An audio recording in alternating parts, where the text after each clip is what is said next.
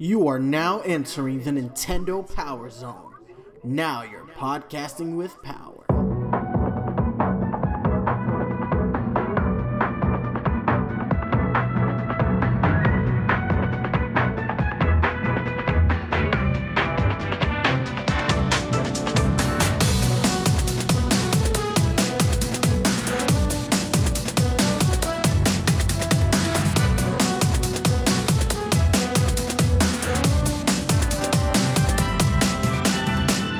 Welcome to the Nintendo Power Zone, Episode one. Guys, we are live the second week in a row. I know it's crazy, two back-to-back shows, but we're here with an episode that we've been promising for a while. We are here with the handheld episode. I am your host, Nice nineteen eighty-three. And I'm your co-host, Mario After Party. And this is one of the best topics I think we could talk about. Uh, it's probably the best topic we can tackle, especially after last week's news. Um, Nintendo has always been an amazing game company that has produced some of the most phenomenal consoles and sometimes misunderstood consoles. But make no mistake, there is one area in consoles where they have reigned supreme, where they've dominated, utterly thrashed the competition, and that's on the handheld front. Nintendo's ability to make amazing handhelds has literally sustained them in times where the company was struggling to compete in the home console market. So with that, we're here to discuss the great handhelds Nintendo's produced throughout the years. But not only that, we're going to talk about the competition, the people, the pretenders who thought that they could release a handheld console to compete with the illustrious Game Boy, the Game Boy Advance, the D S, the three D S. Let's see if anybody wants to try the Switch, right, man? It's going to be a really good episode. I'm excited, man. You excited to delve into Nintendo's history like this? Yeah, it's been a while since we've done a history episode, so I'm really looking forward to this. Oh, I couldn't agree with you more. Um, we always get like great responses on these history episodes. We like to do them too. There's a lot of, you know, stuff that we grew up doing. We we grew up playing these handhelds. And let me tell you, just because you grew up playing something doesn't mean you know, like, the stories involved, like the competitions that were involved behind the scenes. So it's going to be great to just get into this.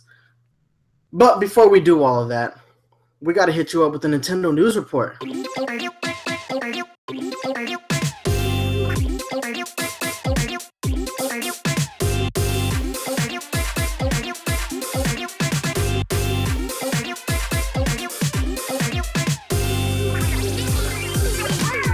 So, I'm excited. Uh, so we just got a new character for Pokken Tournament in Scizor, and the Pokemon Company announced that on November first, they're going to be unveiling a new character for Pokken Tournament. Any thoughts on this? Any thoughts at all, man? Just caution to the wind, man. Make a guess. I'm just going to go with the Pokemon that I would like to see, and um... I'm going to say Steelix because he would be different to... I'm pretty sure if they put Steelix in there, um, he would definitely have a different fighting style to a lot of the Pokemon in the game because he would be the only one that is not in a humanoid kind of form or an animal form where they, where they have legs and arms. Um, I mean, Darkrai kind of floats around, but, you know, he still has his scythe, right? And he has two little twig legs in some for some attacks. So, I think uh, Steelix would definitely have a unique fighting style. He's one of my favorite Pokemon, so I'm just going to say Steelix. See, I want to go retro. I mean, we're already feeling nostalgic with Pokemon Go and all these other games that... like, you know, seeing Alolan forms of, of, of old Pokemon. But I would personally like to see Hitmonchan. I mean, how can you have a fighting game, a Pokemon fighting game, without the original fighting Pokemon Hitmonchan and Hitmonlee? It's it boggles my mind to, to think that they're not in it. I definitely want Hitmonchan. I, I would love to have like a Pokemon walk in there with the traditional boxing.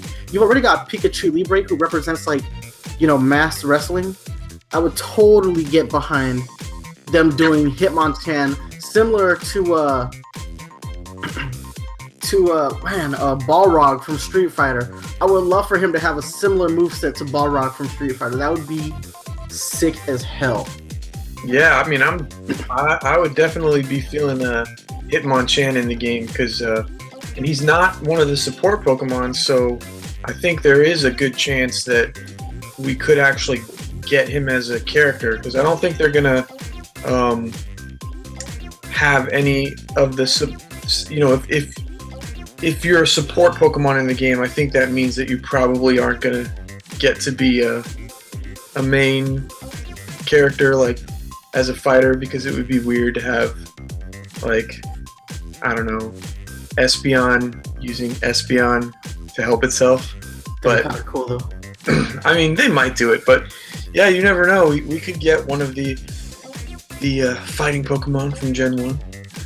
I'm kind of hoping that due to the fact that they're announcing so many playable characters uh, so soon, that it means that the characters are coming in a bundle at least by January. I, I would like to have them in November, like at the end of November, because it's been, you know, Darkrai's been out for a while, and now Scizor has been out for a few weeks. I don't want there to be too much of a disadvantage in the meta, but we've spoke about that at length. Um, just I'm just got my fingers crossed that this these characters will be bundled as D L C for the Wii U version. Well, even reasonably priced. Yeah, reasonably priced is important, but even if you're not a competitive player, they still need to come out with them relatively soon. Like, I, I agree, by the end of November, really, that's when they should be coming out in some sort of a bundle, because it's just not fair to tell us that we have three characters in Pokken that we can't use. If, you know, they they keep releasing these characters and showing all of the uh, gameplay footage of them, and they're like, oh, sorry, you can't play with it. So it's just kind of a tease for the fans. So they really, you know, they need to come out with it soon. Oh, yeah. So let's stick with the competitive gameplay stories for a while. Uh, Nintendo is hosting an online Splatoon tournament uh, throughout the month of November. Uh, and you're going to be able to play in every type of mode, it seems, man. Uh, you got this story pulled up? Yes. Yeah, so the way that this tournament is going to work is that the tournament is going to run throughout the month of November, and there is going to be a tournament for each mode of the game. The first tournament is going to be in Turf War, which is pretty cool because normally Turf War is not played um, competitively, since it's it's not, you know, in ranked mode.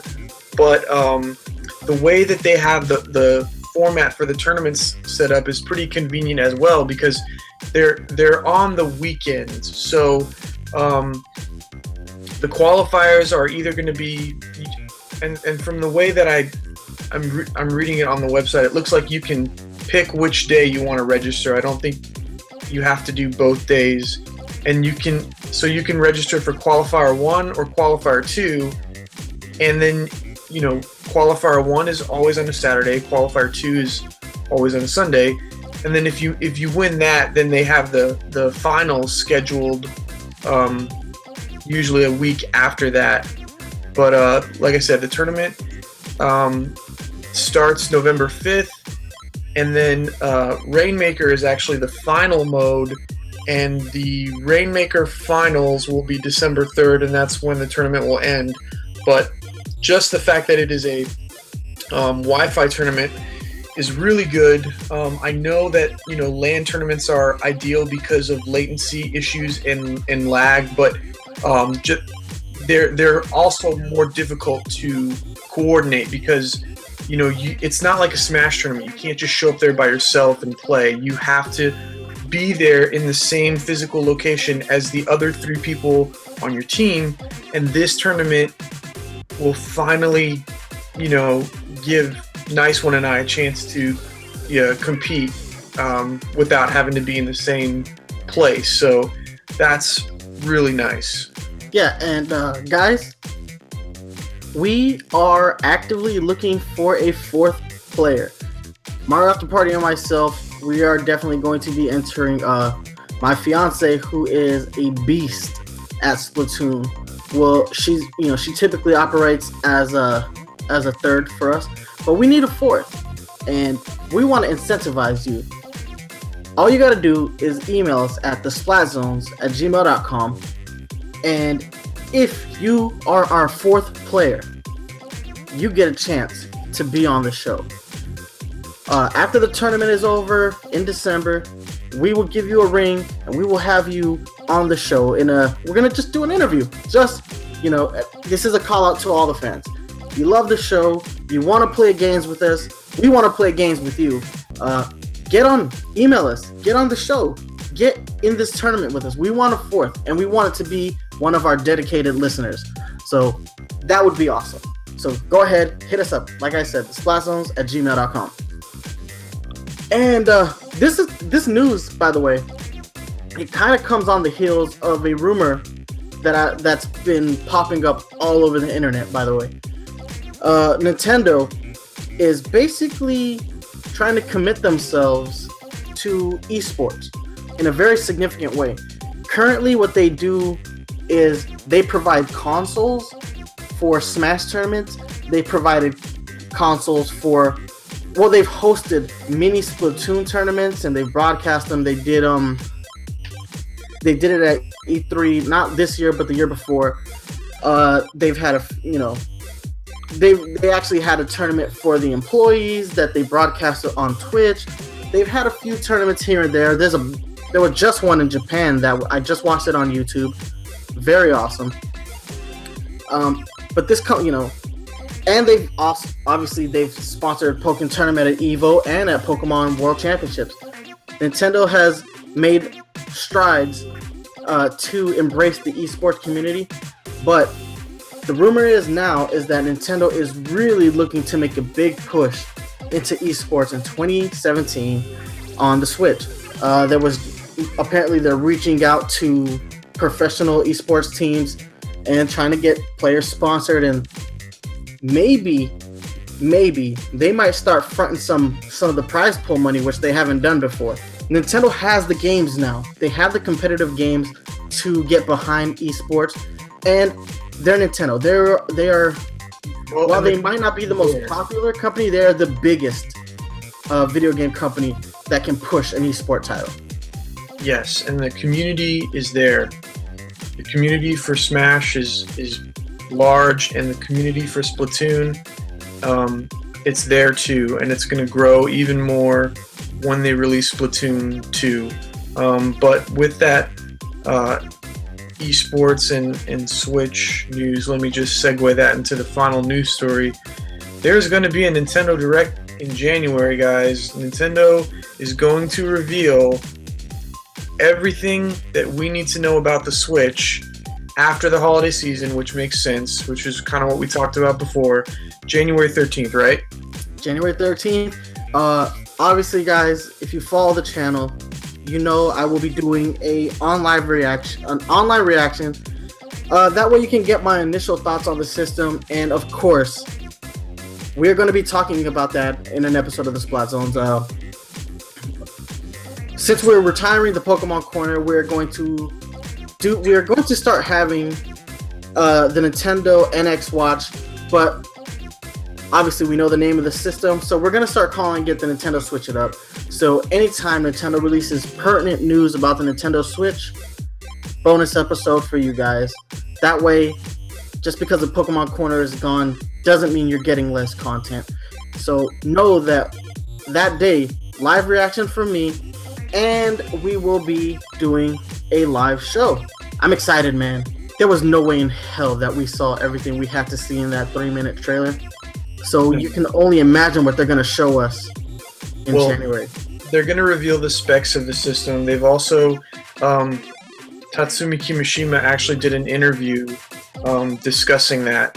And uh, he said in the interview that, you know, that they didn't show everything that they can do with the Switch, and they're going to show you more in that Nintendo Direct. And also, they're going to announce all of um, their launch titles and show us, you know, they're, they're going to introduce those titles to us. It's not just going to be, you know, like a, a few seconds of what we saw in the in the trailer. They're going to show us, like, they're going to actually show them to us. So we're going to get to see, um, which, I mean, two months before it's released, we kind of need to, but... Um, that was a weird interview, by the way, since you brought it up. They, uh... Nintendo's been really adamant against uh, V R for a while.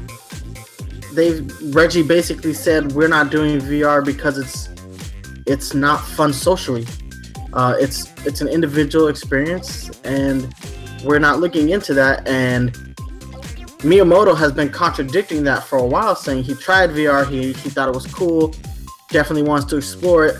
And then Kimishima comes out in this interview and says, we are definitely exploring V R for the Switch. And I'm like... Well, Kimishima also said that Nintendo is not, um, you know, like, for right now, they don't have any plans to uh, put it in the Switch. But he said he's open to the idea. He said it's not impossible, but, you know, there's Nintendo's still... You know, they're kind of, I think they're just kind of seeing how well V R is received with, you know, what PlayStation V R is doing and, and the uh, Oculus Rift, and um, they're they're going to, like, kind of wait it out, I think. Yeah, I mean, I'm, it's definitely interesting. So, guys, those are the news stories for this for this week. Let us know. Email us. What was your favorite story in the, out of these three big ones? Because I think they're all pretty big. After Party, what about you? What is the biggest story for you in this in this brief?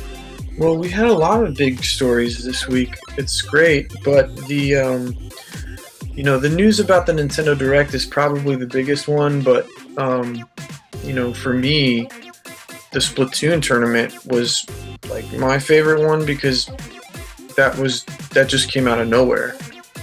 Well, I'm I'm I'm I'm all about the Direct. Uh, I'm a big fan of Nintendo's Directs. I mean,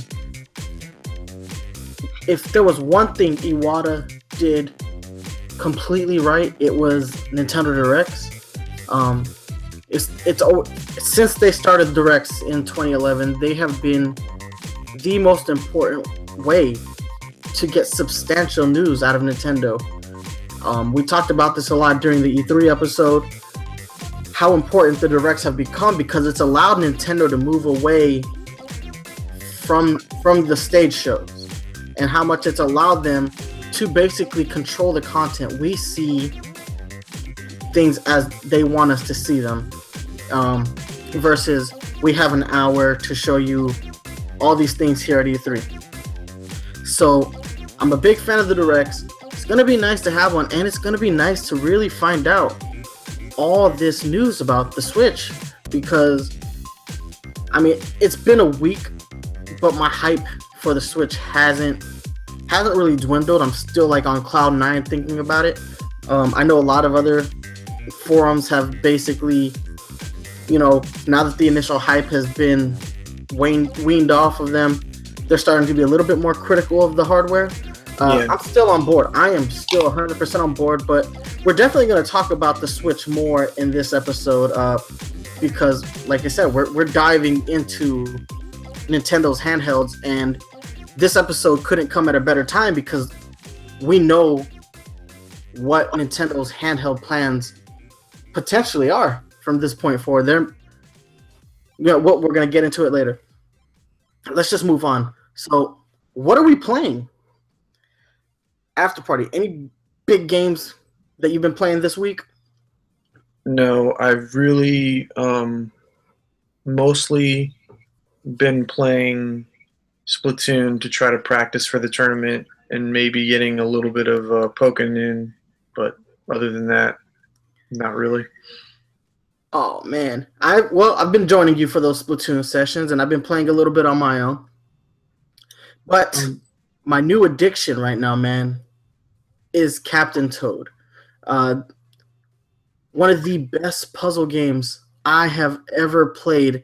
Uh, everything about the game is it's it's adorable, uh, like aesthetically, and the the puzzles are challenging, and they get progressively more challenging as you move on in the game, and it is a lot of fun.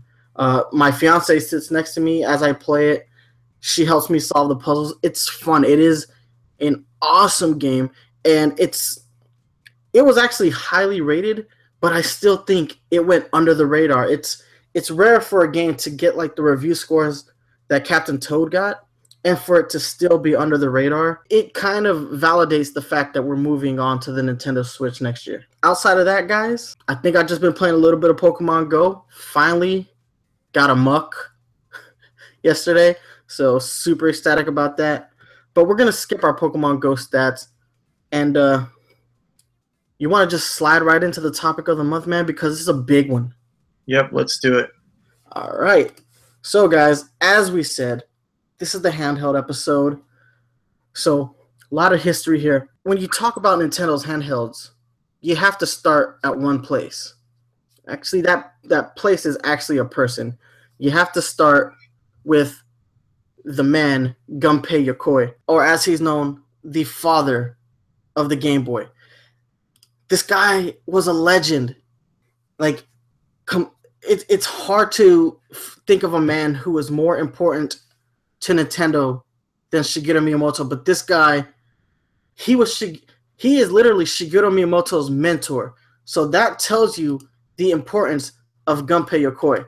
Uh, he started out as the warehouse manager for Nintendo, uh, and this guy, this guy was just too big for that position. As the story goes, the president Hiroshi Yamauchi was walking through the warehouse one day, and he had seen a toy that Yokoi had made himself, and it was like an extended arm, an extending arm with a little claw at the end that picked things up. And he basically said to uh to Gunpei Yokoi that I want to mass produce these. From that moment on, Yokoi has been part of product development for Nintendo, where he really hit his stride. And I love this story, man. I love this story. As the story goes, he was sitting on the train, right? And as he's sitting on the train on his way home from work, he sees somebody else on the train, and they pulled out their calculator. And guys, keep in mind that this is during the eighties where, you know, handhelds aren't really the norm. And he just sees this guy playing on his calculator, his liquid crystal display calculator, just tapping on the buttons. And that gave him an idea. The idea was he wanted to make a watch that also had a portable game. So he went back and he essentially came up with the concept for Nintendo's real handheld, the Game and Watch. Uh, the Game and Watch was first released on uh, April twenty-eighth of nineteen eighty. There were up to there were fifty-nine different models of the Nintendo Game and Watch. Uh, key franchises that showed up on the Game and Watch are Donkey Kong, The Legend of Zelda, Mario Brothers. They all had variations on the uh, the Game and Watch, and that's incredible. Those are some big titles. I mean, those are titles that you see on Nintendo's core hardware, so that's pretty cool. The Game and Watch is also where for the we see for the first time the cross-style D-pad, and we see that in a little game called Donkey Kong. The D-pad is one of the most important pieces of development ever made in gaming. It is so important that he won awards for the design of the well, I'm sorry, he, I mean Nintendo won awards for the D-pad's design because it's been so influential in the way that we play games today. It is it is an amazing piece of of hardware. Uh, later iterations of the Game and Watch, this is cool to me, dual stack screens. And guys, if you are watching this video version right now live, I am going to put this up on the screen for you to see, because this is truly epic. Dual screens. It blew my mind when they when I was looking at that, because it looks exactly like a Nintendo D S, and um, you know, they released that um, in eighty-two when when uh, Donkey Kong came out, and they released it for that game, and um, I think those uh, were were going for about twenty dollars. Um, or one of the clamshell models back when it first came out, which is very reasonably priced, and I think it was the most popular uh, model of the Game and Watch. Oh man, when I saw this, I instantly flashed back to an early childhood memory. Um, I remember seeing this exact Game and Watch, and I actually remember playing it. I was at a party, and I played this game. It must have been around uh, nineteen eighty, eighty-seven or eighty-eight.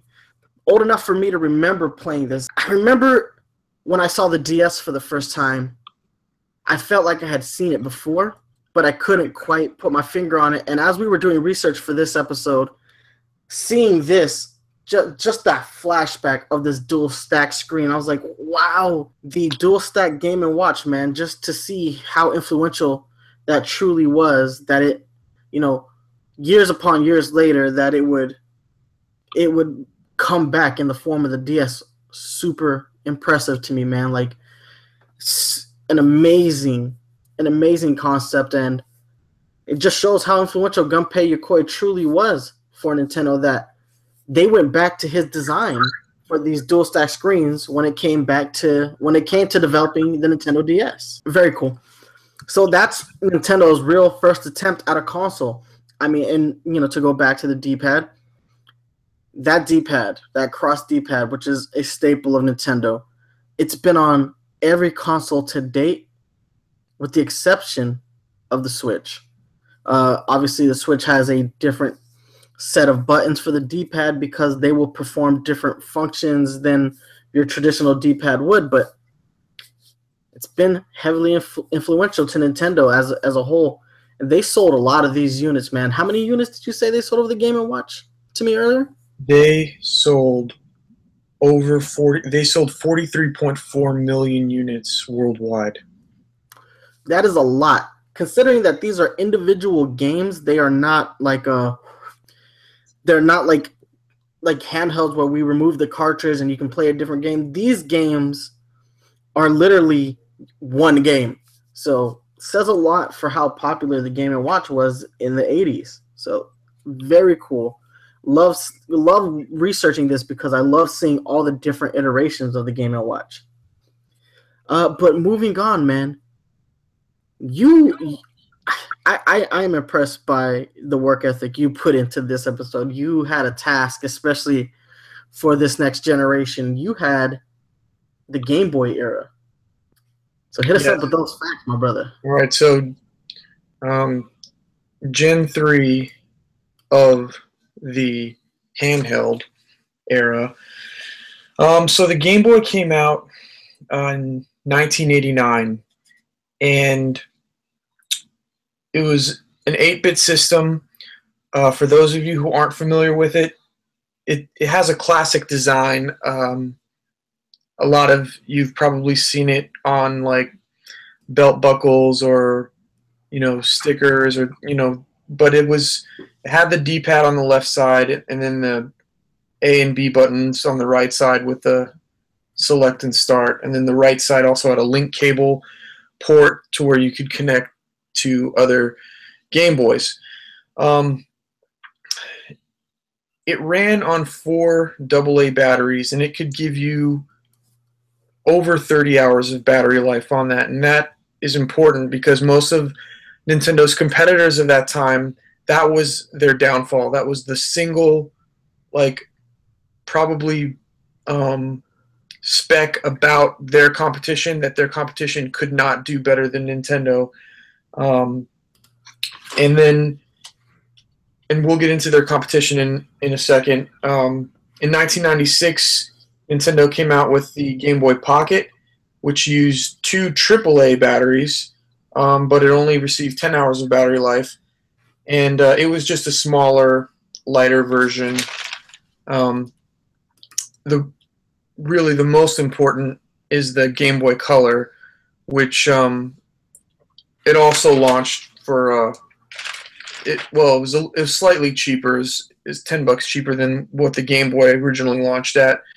Uh, but the Game Boy Color came out in nineteen ninety-eight for seventy-nine ninety-five, which that is almost a decade after the Game Boy.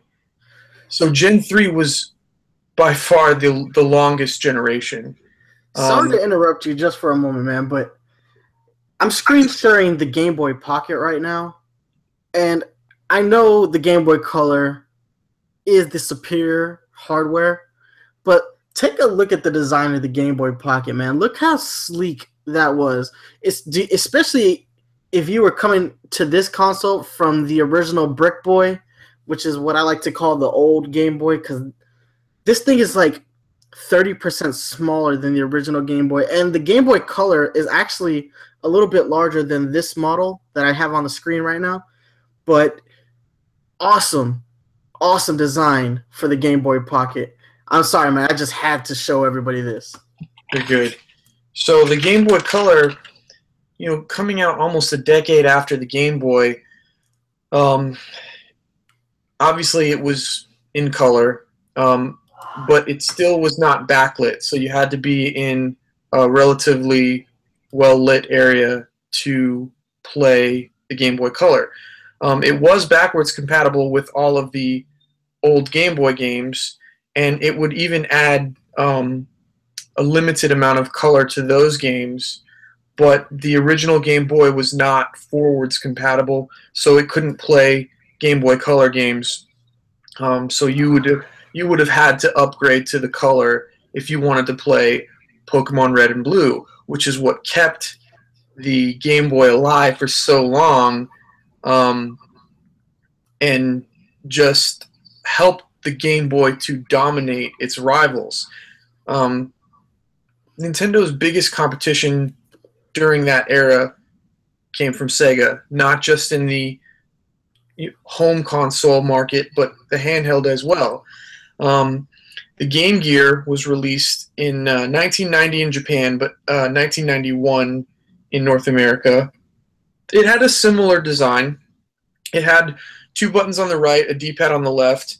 Um, it didn't have a select button, but it did have a start button above the um, one and two, they called their A and B buttons. Uh, it was above those. So, um, and, and one of the main features of the Game Gear was that it was a full-color backlit screen. So you could play this, you know, in your room at night with the lights off.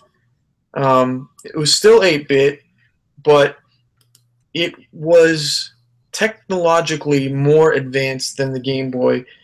It had a T V tuner. Um, so for uh, one hundred five dollars, you could uh, buy the T V tuner, which lets you watch T V.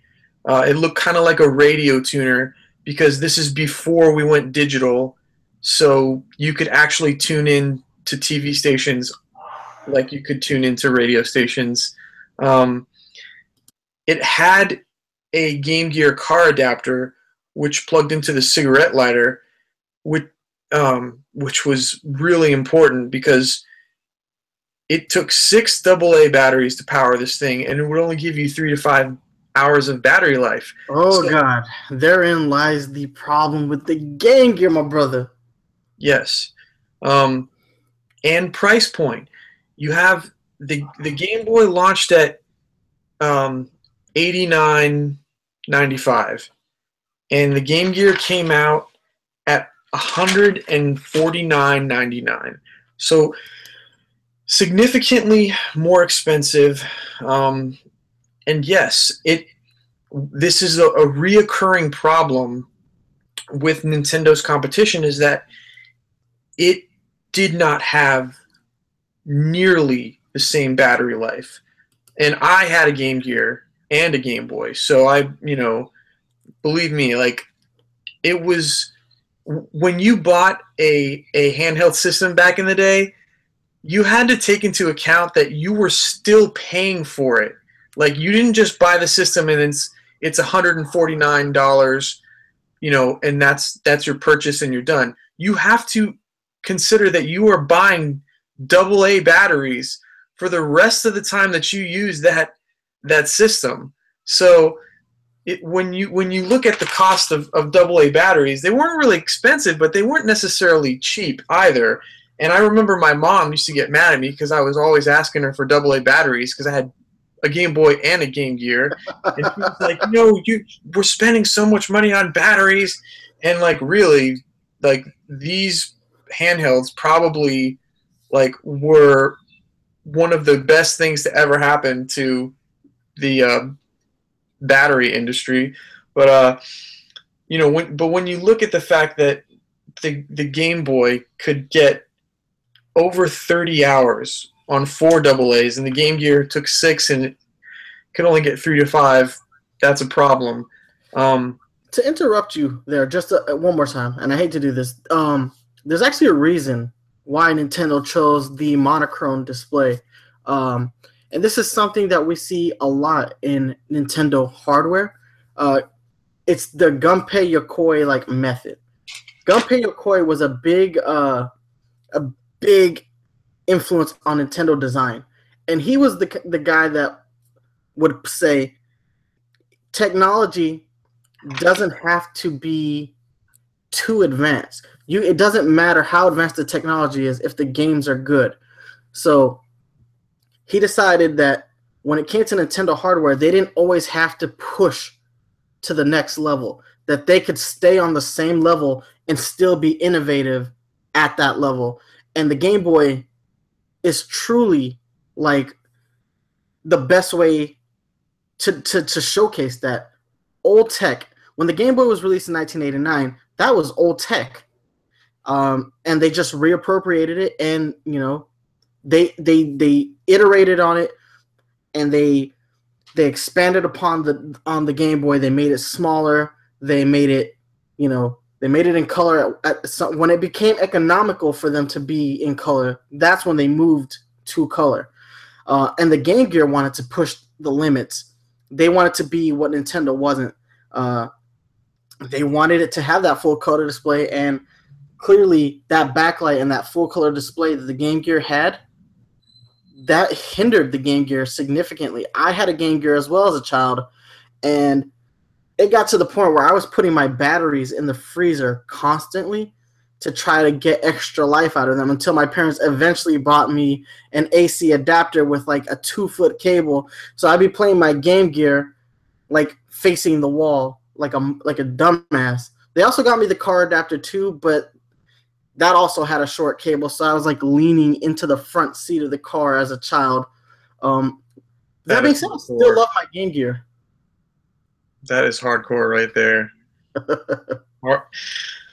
um, yeah, I mean, the Game Gear had the car adapter, so it was actually a great system for car rides and uh, for long road trips, you know.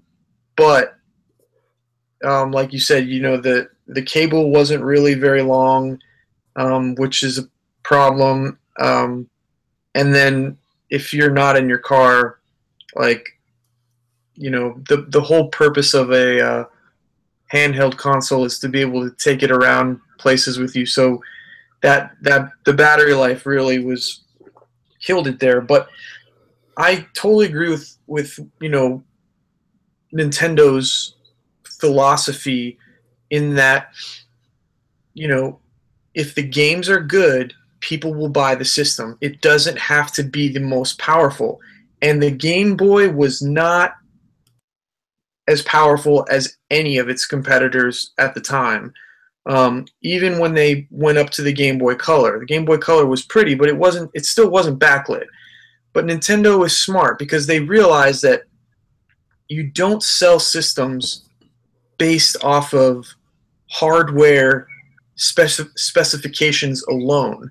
Because at the end of the day, it doesn't matter how technologically advanced your console is, you know, the the technology in and of itself isn't isn't fun. Like, you don't sit there and like, wow, this backlit screen is so fun to stare at. No, it's you have to have a game for that that is fun to play on, that the technology can enhance.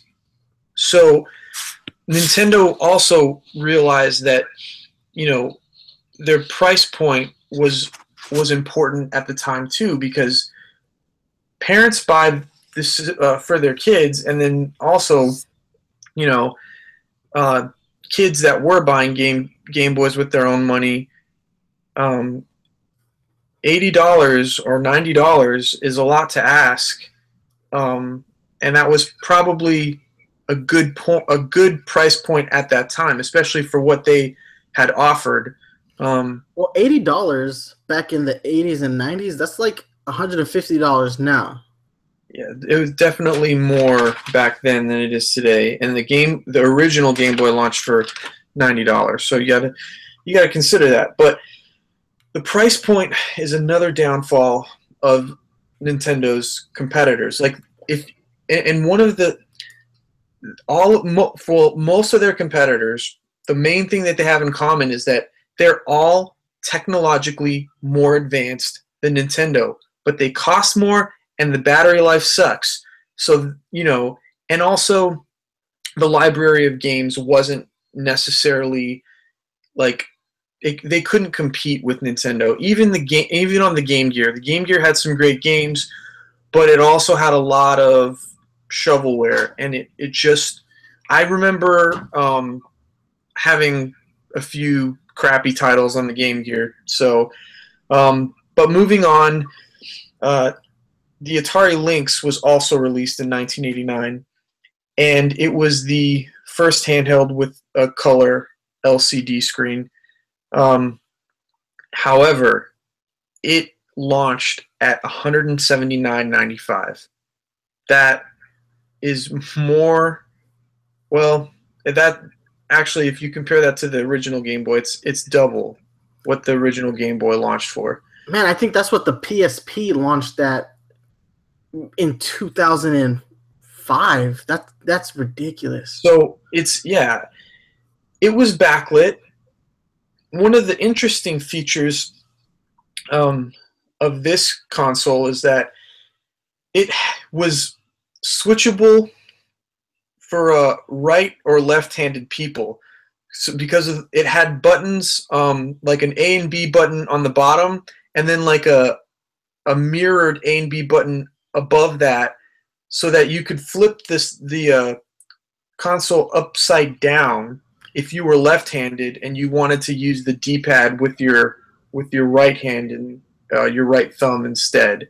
Again, if you guys are watching the video version, it's right there on the screen for you to see. Take a look at the Atari Lynx, because uh, Mario After Party's right. It is a crazy-looking console. And so I'm kind of surprised that that hasn't been uh, at least re replicated by somebody since then, because that's kind of ingenious. Because um, you know, we sometimes we uh, we forget about all the lefties in our society, and um, Atari really tried to make that um, handheld as accessible as possible. Also, it had the ability to network with up to seventeen other units via a cable-based system, although finding uh, most games would only allow you to actually network or play with up to eight people. seventeen? Yeah, that was the the limits of that technology, but it would never have been able, they, they weren't able to to ever do that, because I think the the um, the games really they they only supported like up to eight players, and and finding eight people that had, or seven if you owned an Atari Lynx, and finding seven other people that own one was probably difficult too. I didn't have one, but um you know, six double A batteries, four to five hours of battery life. That's it was like almost the same as the Game Gear. So, you know, you're you're spending even more money, and you're still getting crappy battery life, and you're going to continue to spend more money on double A batteries. During this era, like, I mean, you got to remember that Atari is the reason why there was the, the market crash of the eighties. Like, I remember this and a home console that they were working on were supposed to, like,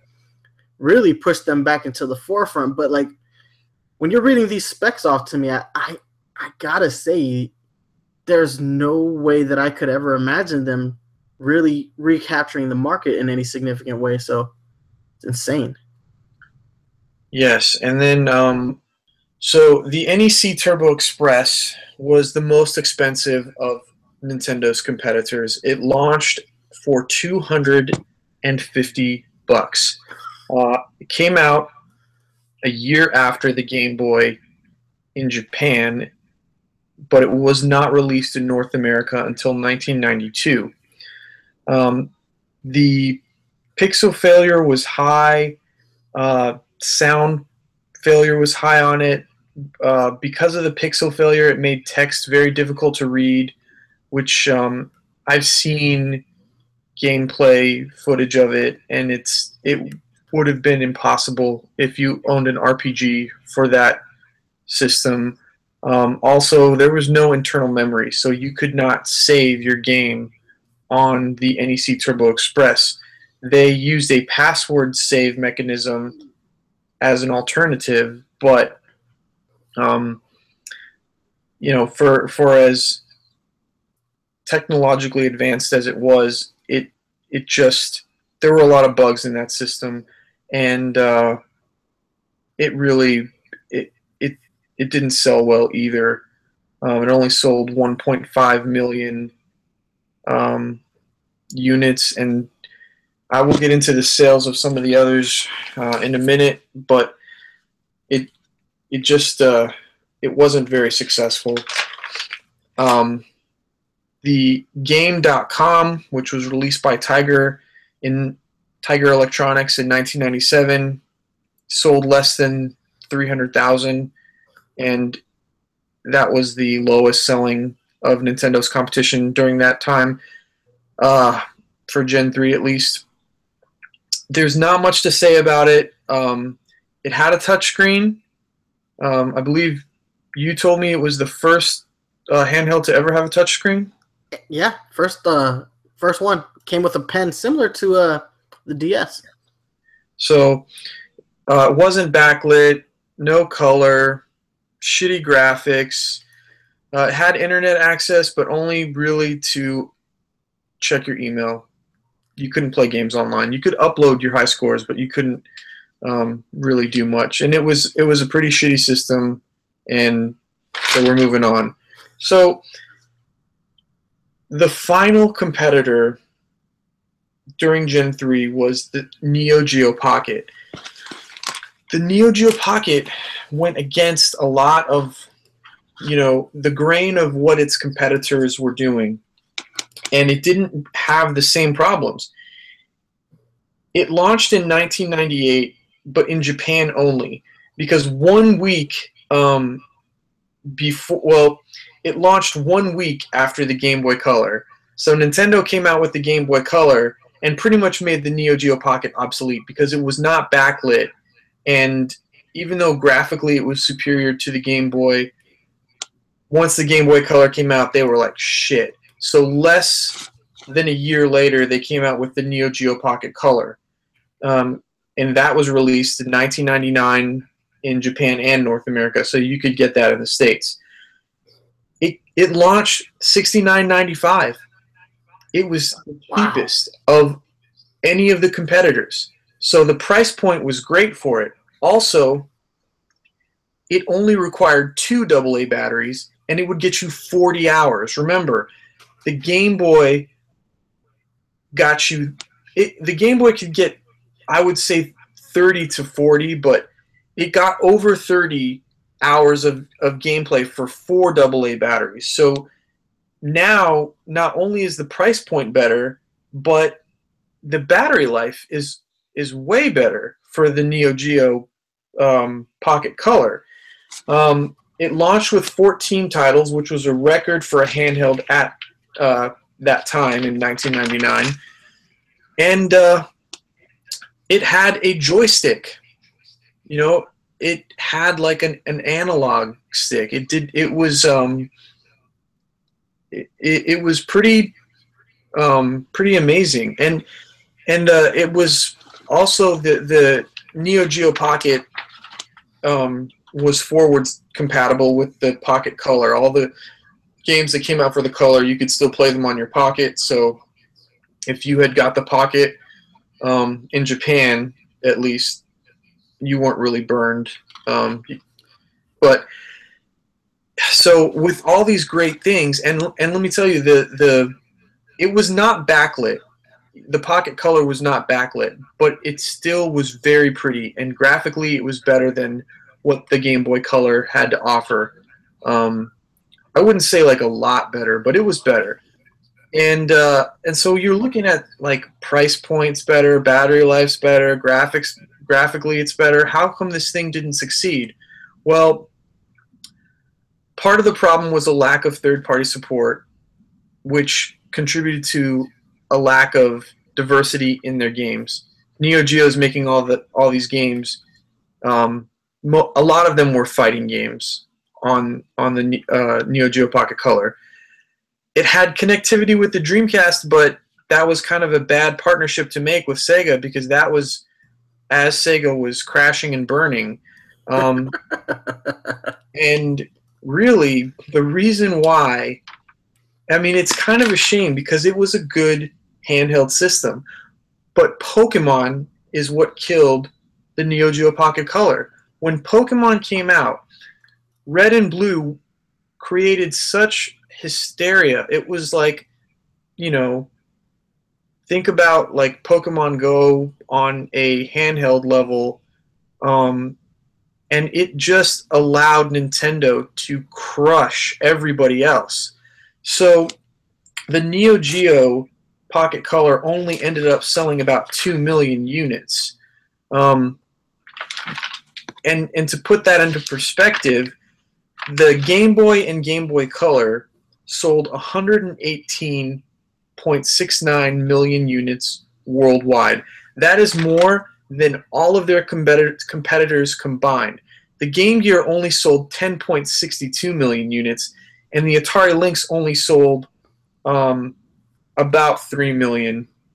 So you're looking, I mean, and that's not to say that the Game Gear wasn't a success either.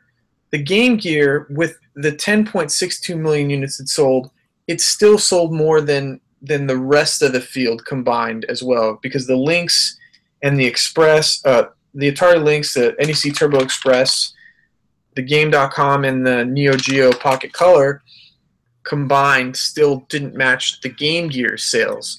So the Game Gear was was a pretty good competitor for um, the Game Boy. And remember, at the time, um, when they came out, the sales were a lot closer.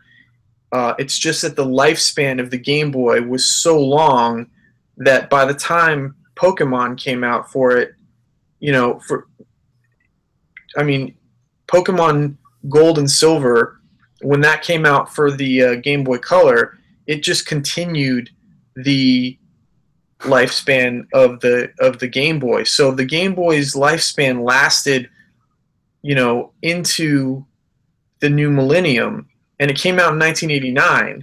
It was just an incredibly resilient piece of hardware that survived because the games were good, because they had better games than their competition.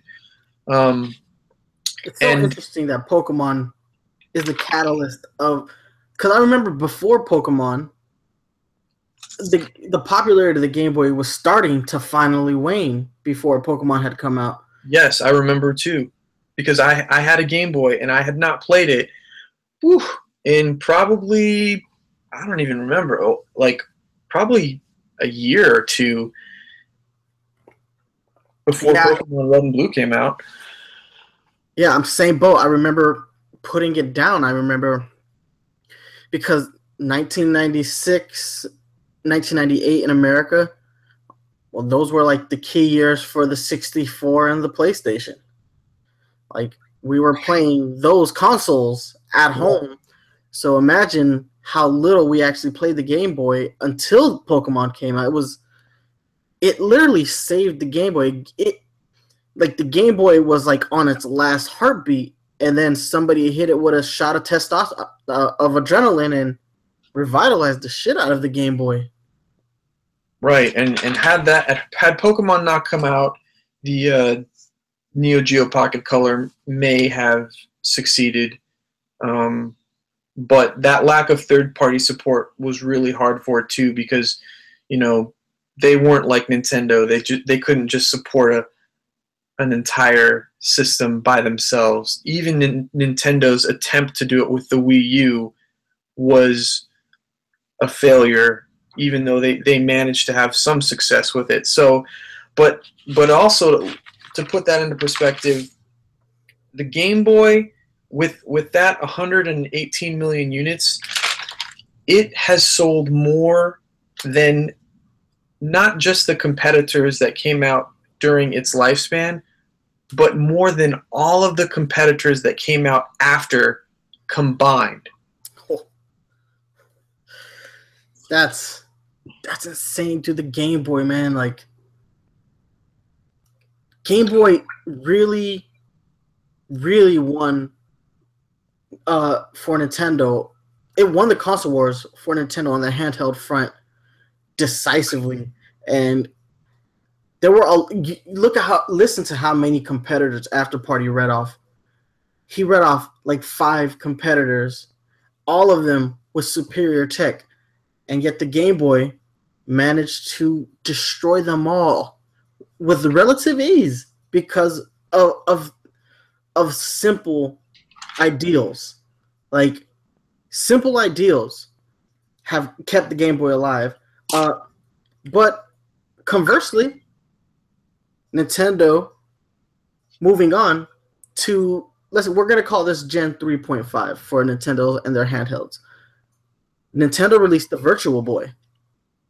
Uh, this was not a success by any means. I mean, n not at all.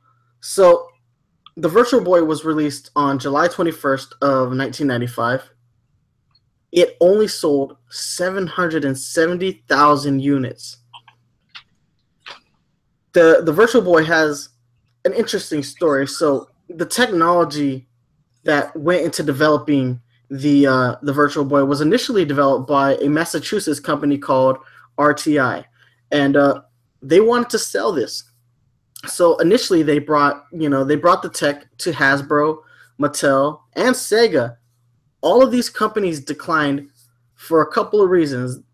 The first one being motion sickness, because the goggles that they developed for you know their initial technology had head tracking movement, just like you know V R devices of of this generation, uh, and it only had a single color display. It was a red monochrome display, so the only colors you got were red and black. Um, they brought the the technology to Nintendo, and Gunpei Yokoi was enthralled by it, and he saw it as a means to get a leg up on the competition and start something incredible. He he figured that no competitor would would have any technology like this for at least two years after they released this console. So it was codenamed V R thirty-two. This is in reference to the fact that it was a virtual reality thirty-two bit console. Uh, the launch price for this device, when it did launch, this is a contributing factor as to why this console failed, among other reasons. But this is a this is a big one. It launched at one hundred seventy-nine dollars and ninety-five cents. When you consider that Mario After Party said that the Game Boy re launched, it at launched ninety, at ninety dollars. At ninety dollars, this console is twice that. Literally, it is twice the price. Um, like I said, this product was initially going to have head track tracking functionality, but it was removed from the final product because of the Japan Product Liability Act of nineteen ninety-five and concerns of further motion sickness and the risk of lazy eye in young children. So instead, Nintendo opted to have it be a tabletop form factor, which basically means they took away the portability of a portable console. So it was literally, you would be sitting at a table and you would have to lean into this big goggle headset, and had its nice controllers at the bottom. I like the controllers. It actually had two D-pads, one on the left and one on the right. Uh, you had your face buttons. The control is in the shape of an M, very similar to the uh, controller for the sixty-four. Very cool. So this this was the first console to display uh, stereoscopic three D. Stereoscopic three D, that's important because that comes back later in the form of the Nintendo three D S. Like, that tech is something that Nintendo has been severely interested in, and they really wanted to bring it out for the Virtual Boy. So I didn't know this about the Virtual Boy initially, but I thought this was cool. Initially, the console was going to have two-player functionality. It was going to get a... It, they developed a link cable for it. You plugged it into the bottom of the console, and if you and somebody else had a Virtual Boy, obviously you could play two-player games very similar to, you know, the Game Boy. Uh, but this is important. No multiplayer games were ever actually made for the Virtual Boy, so they never released the link cable. Insane. Especially when you consider the fact that Nintendo has made it their goal to incorporate multiplayer, especially like in the same place multiplayer. Uh, something that really hindered the Virtual Boy, and I mean significantly hindered the Virtual Boy, was that there were only twenty-two games made for the console. And there's a reason for this. Hiroshi Yamauchi, Yamauchi, who was the president of Nintendo, did not want third-party companies to develop for the console. Uh, and the reason was, this was how he wanted... We always know that Nintendo is very big on quality control. So the way they did quality control for the Virtual Boy was they only let like five or six third-party companies develop software for it. Dang, that's like, we don't trust you. At all. At all. You know what? It almost shades of the Nintendo Switch right here, where it's like Nintendo was very secret. It has been very secretive about the Switch up until last week. You, you see some similar trends in the way that Nintendo does business. Um, the Virtual Boy failed for a number of reasons, and this is this may be, say what you want about the Wii U, but no console has failed as bad as the Virtual Boy. I said it, seven hundred seventy, seven hundred seventy units sold worldwide. Um, the, the fact that it's a portable system that isn't portable is one. Uh, the monochrome uh, display, the red and black, it made people nauseous. Um, not good. It took away the social aspect of gaming that Nintendo had been basically breeding with the N E S and the Super N E S. Uh, all these things factor, and I think the marketing for this was the worst marketing campaign Nintendo has ever had, because you couldn't show you gameplay. They couldn't, there was no way for them to truly show you what the system was capable of, because of the fact that it was a, it was a head mount. All these things factor into the the reasons why the Virtual Boy just completely bombed. Like, no other word for it. Just completely blew up in their face. It's kind of like V R today. You you really can't. It's hard to market. You can't show somebody how it's going to look on a T V screen. And they had the same issue with the three D S. It was really hard for them to really showcase the three D S back in was twenty eleven, because they couldn't show you the three D working. They couldn't physically show you how it worked. You actually had to go pick it up and touch it and play with it. Uh, I never had a Virtual Boy, but I did play it a lot, actually. Uh, you know the you know the base that we grew up on, they had one in the in the Power Zone, uh, where you know they had one on display, and I used it a lot there. My mom can shop for hours, guys. So I would be sitting in the uh, the Power Zone, I'd be playing the Virtual Boy, and I tell you what, I would always come back like very nauseous after playing the Virtual Boy. I thought it was cool and I wanted one, but it, you know, it did make me nauseous as a kid. What's interesting about the Virtual Boy is, uh, again, I stated that it was developed by Gunpei Yokoi, and uh, the failure of the of the Virtual Boy has been cited as the one of the reasons why he left Nintendo.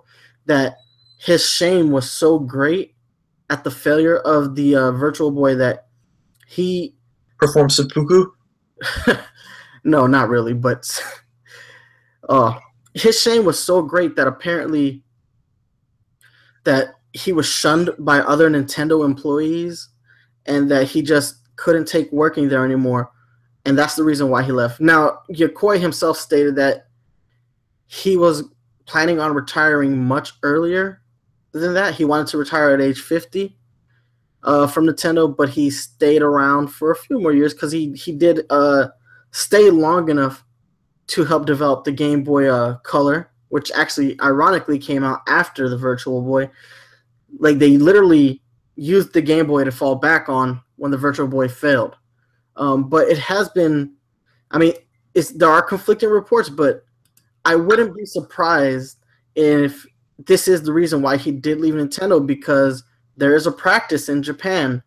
Uh, if you are insubordinate, or if you have failed, or if your ideals aren't in line with the ideals of the organization, they have what's called a window seat, which means they don't fire you, but they they shun you and they don't listen to your ideas. You you you are an executive in in position only, and you carry no weight. Nintendo is a very traditionally Japanese company. It wouldn't surprise me to find out that they really did participate in this window seat uh, well, mentality. Which is fucked up, because this man created the Game and Watch and the Game Boy. Um, everything that he did for Nintendo, I mean, he set them up for success for decades. So, and then to just kind of throw them under the bus for, you know. And, you know, to be fair, Yokoi himself stated on many occasions that the Virtual Boy wasn't ready for release. The Virtual right. Boy was released because Yamauchi said he wanted software and hardware to be present at the very first E three. This was unveiled at the very first E three in nineteen ninety-five. The reason why he wanted that system out there was because Sony unveiled the PlayStation and Sega unveiled the Saturn, and Nintendo didn't want to be left out. He, Yokoi wanted two more years of development time for this, and had he gotten it, maybe the system would have still failed, but I honestly don't think it would have failed to the extent that it actually did fail. Um, it ultimately is a shame to see that G Gunpei Yokoi may have left Nintendo in disgrace. Especially, like you said, man, everything he touched was gold. Like, everything he touched. This guy started his job as a as the, the factory manager and literally worked his way up to becoming, like, the head of R and D for their portable consoles. It's it's a shame. Like, it, it truly is a shame to, to know that he may have left in disgrace. Now, this this is kind of funny to me, though. Like, not the Yokoi thing, but the thing I'm about to bring up next. The Virtual Boy actually had competition. Like, when you consider how how drastically the Virtual Boy failed, I think it's funny to find out that somebody would attempt another V R-style console. But Tiger, you know, who After Party told us brought us the GameCom, which he said was clearly the worst-selling console to compete against the Game Boy, they decided to release a console. This was also released in nineteen ninety-five. The sales numbers were apparently so low for this console that I couldn't find them anywhere. So they may have sold one unit. I did read a review for it in which the reviewer said that the only place that the Tiger R-Zone belonged in was a trash can. It's called the Tiger R-Zone? R-Zone. R-Zone. dash Z O N E. Hmm. Now the R-Zone was uh, it was a head-mounted uh, display, so it had these like like little head straps, and then it had like this lens that only covered one of your eye, so you looked like a Saiyan from Dragon Ball Z wearing a scouter over your eye. And uh, the games the games were very interesting because it was a cartridge-based system, right? But the cartridges had the game screen built into them. So each cartridge that you pulled out had a physical screen. And what it would do is you would plug the screen in and it would project the image from the screen to the lens that you would wear over your eye. Uh, this product just bombed initially. It bombed so bad that they remodeled it within that first year so that it wasn't even a head-mounted console. They actually redesigned it to a handheld form factor, and that bombed even worse. So there you go. The Tiger R-Zone and the Virtual Boy. Two pieces of doomed handheld devices. It is interesting to see Nintendo fail at a portable device. Uh, it hadn't happened before. They were such a powerhouse in the market with the Game Boy. Uh, you, I mean, you you gave us the numbers, man. You don't sell that many units, and then the next your next ride out, you fail. It was a it was a hard pill to swallow for Nintendo, and definitely probably a harder pill to swallow for Gunpei Yokoi. All right, so we're calling that Gen three point five, but moving on to Nintendo's fourth generation hardware. This was a good one for me. The Game Boy Advance. So the Game Boy Advance was released on March twenty-first, two thousand one. Nintendo knows how to price a console. Well, they, at least they knew how to back then. So it retailed at nineteen ninety-nine. I'm sorry, ninety-nine ninety-nine. Uh, it sold eighty-one point five one million units. This is the combination of all the variations, which include the Game Boy Advance, the Game Boy S P, and ultimately the Game Boy Micro. It had full backwards compatibility with Game Boy and Game Boy Color games, which is important because both of those systems had a large library, and even though the Game Boy Color library was much smaller, you did have Pokemon Gold and Silver there, so very smart for Nintendo to have backwards compatibility for both of the uh, iterations of the Game Boy. So the Game Boy Advance was Nintendo's first full-color display handheld. The Game Boy Color had color, but not like the Game Boy Advance. Like, this was like their full, full display, color display. Uh, it is the first Nintendo handheld to have shoulder buttons, your L and R, which is important because that has become a mainstay of all Nintendo portable systems from this. Uh, the revised model of the Game Boy, which was the, the Game Boy Advance S P, brought us the clamshell design, which, again, is something that Gunpei Yokoi had himself designed when he came out with the dual-stack screen Game Boy Advance. Uh, all other handhelds since the Game Boy Advance S P have had the clamshell design, with the exception of the the Game Boy Micro and the two D S. So the Game Boy Advance S P was a lit system, but it wasn't a backlit system. It was actually a frontlit system. But interesting note, Mario After Party didn't find it, and I was hoping that he wouldn't because I wanted to drop this bomb on him. This is not Nintendo's first lit console. Nintendo actually has a Game Boy Light, which is a backlit variation of the Game Boy. Well, okay, so when I was um, when I was younger, I had one of the uh, the attachments you could put. They came out with an accessory for the Game Boy that was a light, um, kind of similar to what the Game Boy Light was, and uh, it was a front lit, and it was actually, it was also a magnifying screen. So I had that too.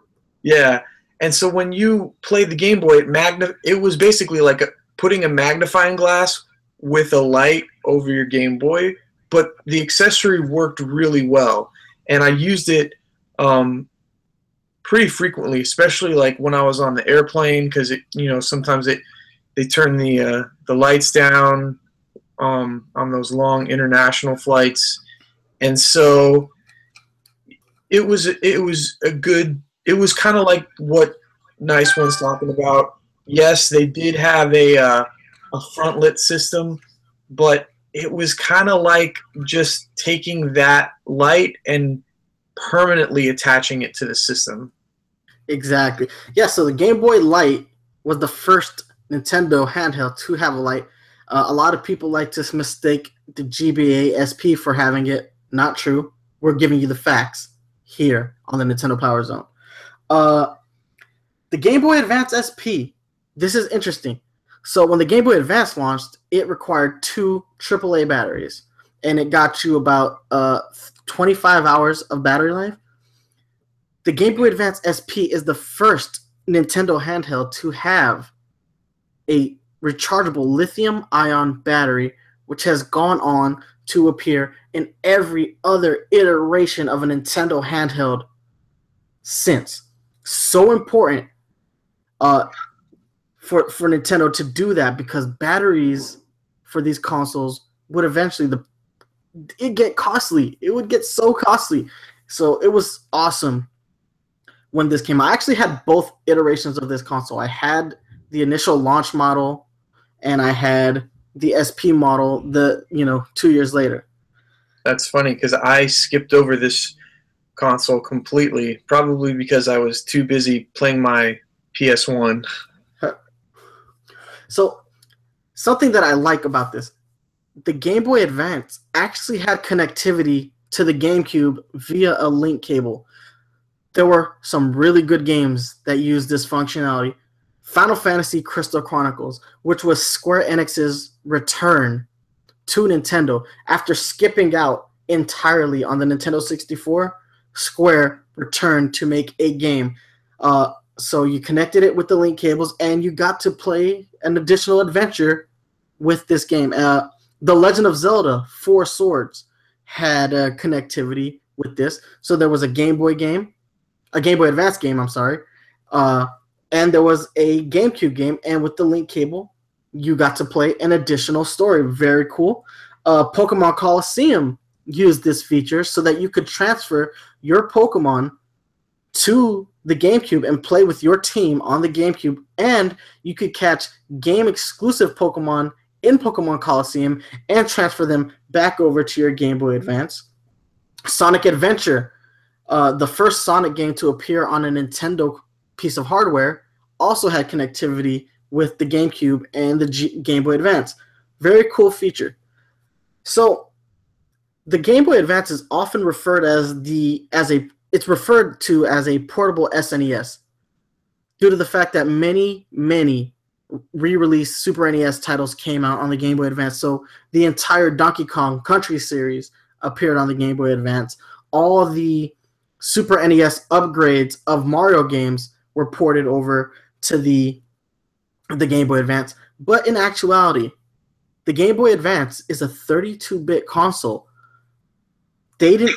They skipped a sixteen bit handheld, and they went straight into a thirty-two bit console.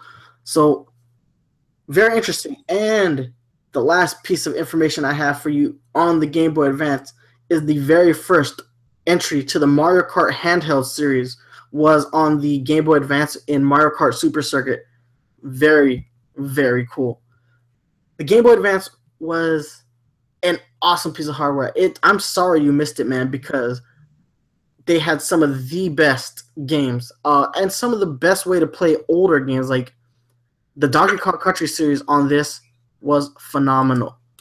Yeah, I'm I'm looking at the release date on it. Uh, I was actually playing the P S two at the time. Didn't realize it came out in two thousand one. Yeah. Oh, so the Game Boy Advance was a killer unit. But it had some competition. Not a lot, but it had some. So the first piece of hardware to attempt to compete with the Game Boy Advance was the N-Gage. Do you remember the N-Gage? Uh, no, not really. All right. I mean, I, I think I remember hearing about it. Honestly, I didn't hear that much about it, though. Okay, so the N-Gage. I've actually played one of these. It's pretty bad. But let's, go, let's we've got to talk about it a little bit. The N-Gage. The N-Gage was a smartphone handheld hybrid. They no, and it was made by Nokia. They were starting to see like a trend. They they realized that most people who had cell phones also carried with them a portable console, and they decided that they wanted to bridge the gap. They wanted to create a product that was both in one. Thus, Kate gave us the N-Gage. The N-Gage. Whew. Okay. So it was released on October seventh of two thousand three with a launch price of two hundred ninety-nine dollars and ninety-nine cents plus a monthly contract. Guys, cell phone contracts aren't that expensive nowadays. I mean, they're pretty expensive, but this was like in the wild, wild west of cell phones. Contracts for cell phones back in the day were awful. That's why a lot of prepaid services took off in the early days of like everybody having a cell phone, and there was no prepaid model. There is no definitive number of units sold. Nokia has put out the fact that they sold about seven million units, but no other uh, source I could find could substantiate that sales number. Um, so, like I said, there's no prepaid uh, version of this. And the there's an interesting caveat to the N-Gage. It looked like a taco, and you talked into the phone like a taco. Instead of holding your cell phone up against your face like you normally would, you held it sideways, because the, the speakers and the microphone were on the side of the phone so that it wouldn't interfere with you attempting to play a game. Oh, and speaking of games, third-party support was pretty sparse, but they did manage to get a few big games. There was a Metal Gear game. There was a couple of Sonic the Hedgehog games. The only real issue here is putting games into the console.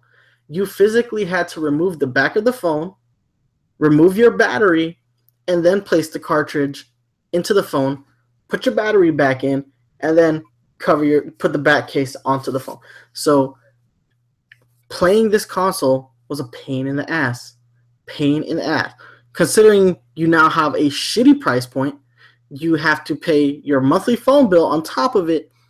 The games themselves aren't fun because they're not very good, and just replacing the games is a pain in the ass. So they eventually realized that all this is bad, so they released a second iteration a year later, called the N-Gage Q D.